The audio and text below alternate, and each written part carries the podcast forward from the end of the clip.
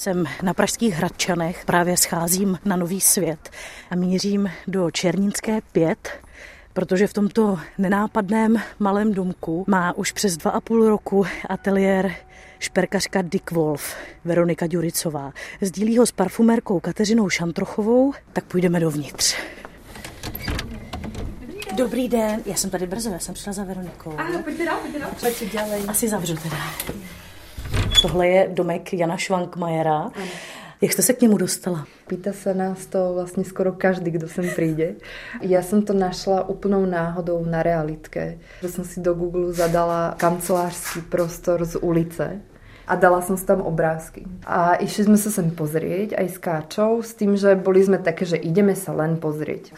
Ale potom, jak sme sem prišli, tak sme to okamžite zobrali. Až vlastne potom sme zistili, že je to dom pána Švankmajera.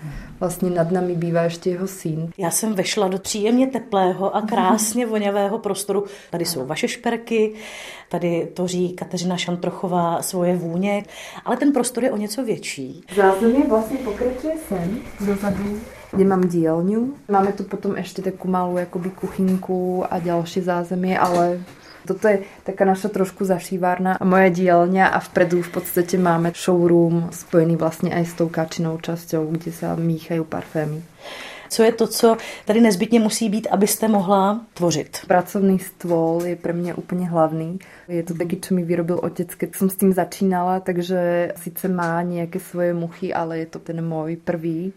No a potom samozrejme aspoň minimálne jednu pílku, jednu cihlu, jeden horák, tým pajkujem a dávám dokopy všetky šperky. A jedno kladivo.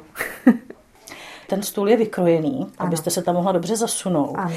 A v tom výklenku je kapsa, kde by vám cokoliv upadlo, abyste to nehledala na zemi. Jo, presne. Je to vec, ktorá sa normálne používa na šperkárských stoloch. Ja som si to tu urobila po svojom. Plní to vlastne účel, že to zachytáva ten práh, ktorý by padal dole. Človek potom nemusí dohľadávať zbytky striebra alebo zlata.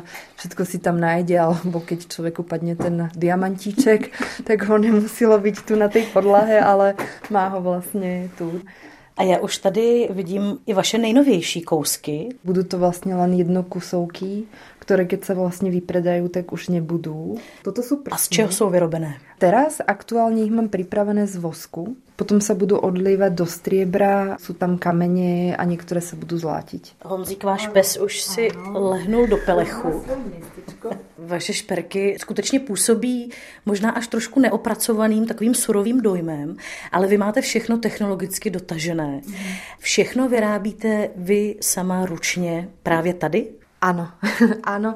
Mám uh, ještě Julianu, která mi pomáhá s některými věcami, ale všetky ostatné věci robím já. Na čem stojí ta vaše základní estetika? Já jsem vždycky hovorila, že je to pro mě také jakoby hodně surové, odvážné, možno mohutnější, také věci, které jsou jakoby čisto jako zo mňa je to veľmi akoby intuitívna tvorba a skladanie akože nejakých kompozícií, čo sa týka akoby perál, kameňov, takže je to pre mňa taká hra. Pre někoho je to možno moc, ale tak to prostě je, no. Ale dočetla jsem se, že jste začínala s jemnějšími šperky, po kterých je i větší poptávka, ano. protože tohle nejsou šperky úplně pro každého. Robím samozřejmě i jemnější šperky. Začínala jsem s tím, protože som sa vlastne učila sama. Človek, jak sa učí, príjmate zakázky, aby sa vlastne uživil a posúval sa ďalej. Už samozrejme, že ľudia majú viacej spojené s tou mohutnejšou, surovejšou formou, pretože som to viacej ja ale robím samozrejme aj malé, aj detské náušničky sme teraz robili, takže vôbec sa tomu nebránim, len je to možno menej vidieť. Pochopila jsem, že hodně šperků tvoříte na zakázku. Mm. Vlastně vybrala jsem si možno, že trochu ťažšiu cestu. Bylo by jednoduchšie vytvoriť nějakou kolekci, kterou si člověk jakoby zaformuje máju a potom ju vyrába znova a znova. Ale toto mi je prostě bližšie. Custom šperk je hodně o tom, že ten člověk se musí nacítiť na toho člověka, pre kterého to robí. Někdy ten člověk nevie sám, čo chce a ja to musím z neho nejakým spôsobom nacítiť, dostať alebo sa tam akoby trafiť. A hrozně ma to vlastne teší, pretože najviac funguje, mám pocit, keď mi človek nechá akože tú dôveru a voľnú ruku, Vy ale vytváříte i kolekce. Za jednu z nich jste nominovaná na ceny Czech Grand Design, to je Marina Collection. Jak vznikala konkrétně tahle? To byla asi u mě zatím nejvolnější kolekce, protože jsem si zobrala dielňu, odnesla jsem si ji k moru a nemala absolútne žiaden plán. A prostě som len začala pracovať. Veľakrát som si tie veci a horáky odnesla priamo na pláž, kde som si tavila to striebro, robila formy, otláčala a začali sa mi pomaly vlastne formovať tie nápady a ja som si povedala, že vôbec tomu nebudem dávať žiadne hranice.